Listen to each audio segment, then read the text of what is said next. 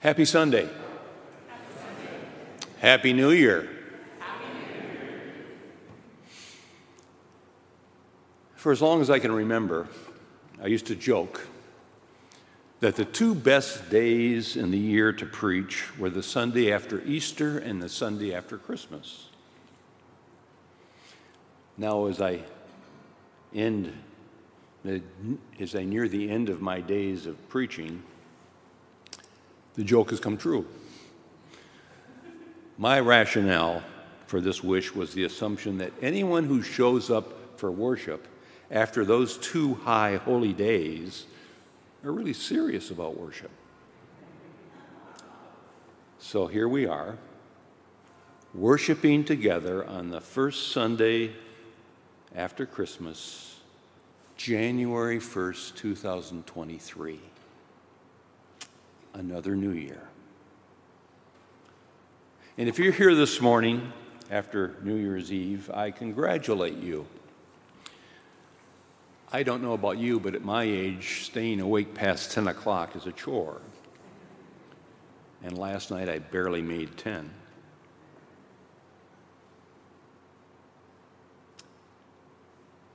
I invite you to pray with me. Gracious God, may the words which are spoken and the thoughts on the minds of your people be acceptable in your sight, O Lord, our strength and our Redeemer.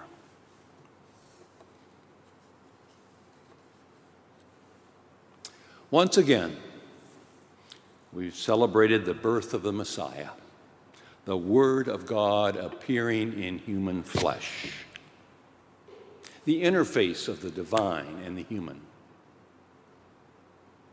Our scripture this morning is the story of the three kings, which is only reported by Matthew.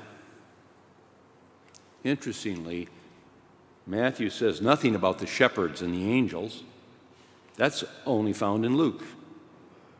And Luke says nothing about the three kings.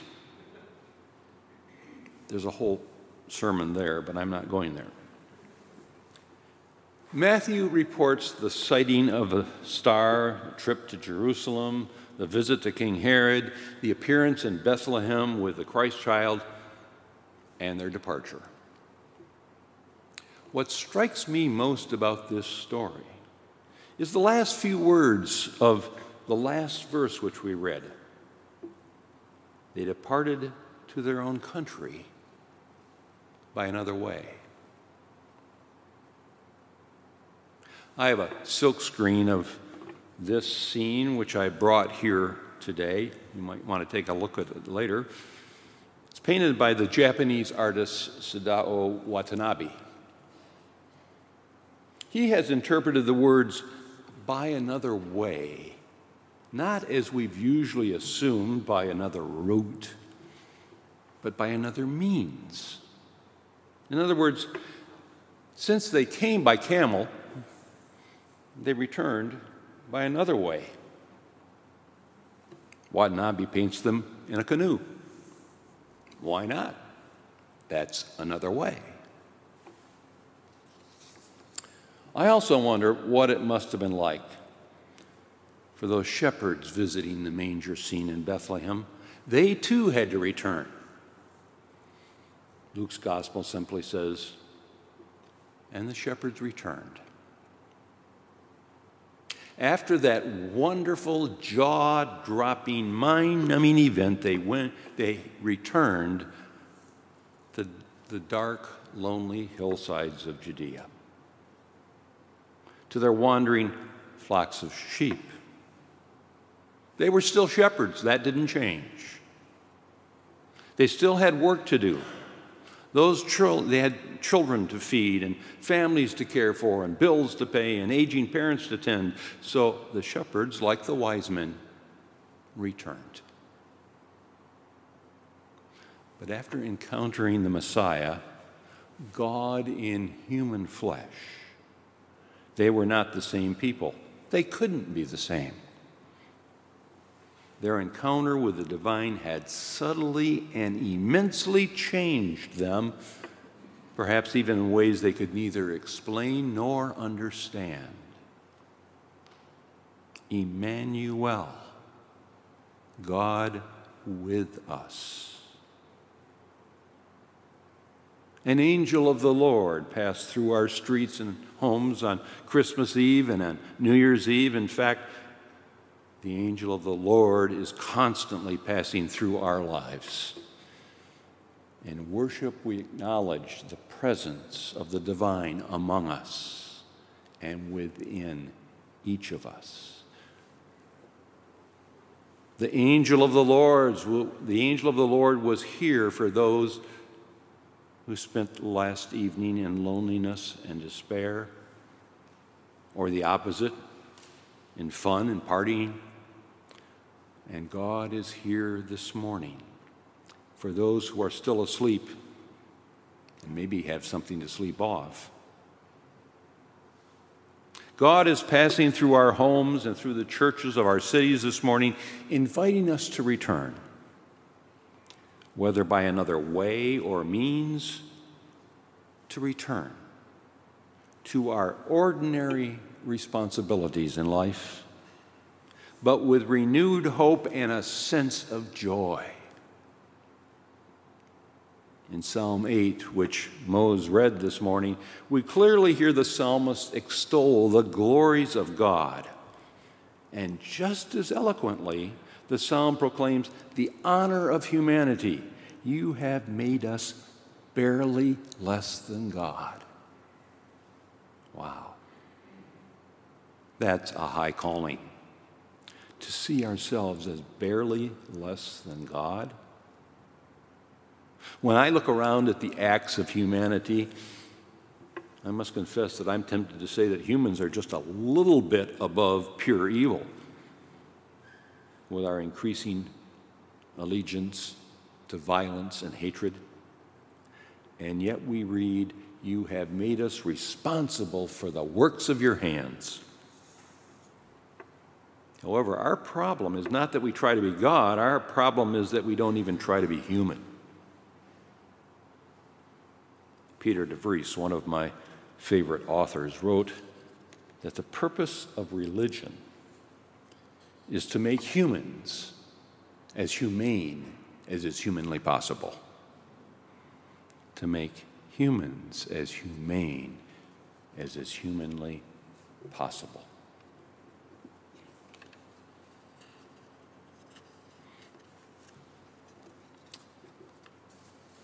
We constantly and continually encounter the divine.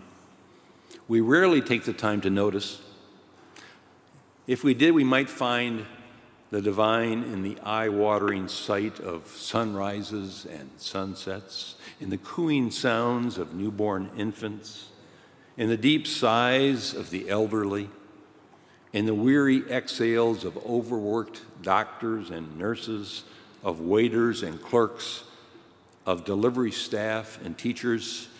They are manifestations of the divine. I encountered the divine a few days before Christmas at Meijers. As I pulled into the parking lot, I noticed eight police, Michigan State Police vehicles parked near the front door. I counted them, eight. And my first thought, typical of where we are in this country, my first thought was that perhaps there was an active shooter. But I learned that each officer had brought two children and had given them each $100 to buy gifts for their siblings and parents. That was a divine moment. And I told them so. I, I thanked them for making the divine present and divine presence. It's all another way another way of looking at the common and the ordinary, a death, a birth. So much has changed during my lifetime, and so much remains just the same. The ordinary passing of one year to the next, the ordinary ebb and flow of life. Not much changed in the turning of the calendar from 2022 to 2023. We still have tensions in our nation and in our world. We have election deniers, some, some of whom have even graduated to elective offices. We have reactionaries on both extremes who continue to muddy the waters of our national discourse. We still have hate filled speeches by people who refuse to allow anyone who is not white, middle class, and straight to live their lives true to their calling. Why can't we just let people be human? I'm so weary of the anger, the animosity, the righteous indignation. Nothing today is any different than yesterday. So, what gives us hope that this year will be any different? What is it that enables us to return to our ordinary existence with the expectation that we can overcome hatred and violence? How do we manage to put one foot in front of the other and keep moving forward? The answer? Emmanuel, God with us and within us. The divine in each of us meeting the divine in the other, the divine in the stranger, the divine in the foreigner, the divine in the immigrant, the recognition that we all are one, that all walls and divisions that separate us have been broken down whether we're powerful monarchs or common shepherds, whether we're Democrats or Republicans, whether we're Spartans or Wolverines or Broncos or Hornets, whether we're brown or black or white or yellow, whether we're male or female, gay or straight, trans, or questioning. We belong to our faithful Savior Jesus Christ, who with his own blood has redeemed each and every one of us. That's the good news today, folks. And it's the good news every day. No matter who we are or whose we are, we are on life's journey and we are redeemed and loved by God even when our belief is shaky or we don't even believe. God still loves us. Once we accept that, we can never be the same again. We must return to our lives changed. We must return by another way. And no one can tell you what that way looks like. No one can tell you how you should live. No one can control the Spirit of God that resides within each of you. Your job is to return changed, redeemed, empowered to be God's chosen people. The message of the Messiah is love equality and dignity for all human beings. And any political platform which does not include those values must be suspect. So today we not only gather as Christ's body, we gather around Christ's table. A table of fellowship, which celebrates the birth of Christ, the death of Christ, and the resurrection of Christ. And after we leave here today, we return to our lives. We return to our daily responsibilities. We return to our routines. I invite you to return, remembering what we celebrate here. We return to the same places from which we came. and we can never be the same. As we shift now from the ministry of the Word to the ministry of the sacrament, please, please, please recognize the gift that God has given to each of us. We are God's children, barely less than God, because Jesus continues to be made known and we are his siblings. The divine human interaction continues generation after generation. Thanks be to God. Amen.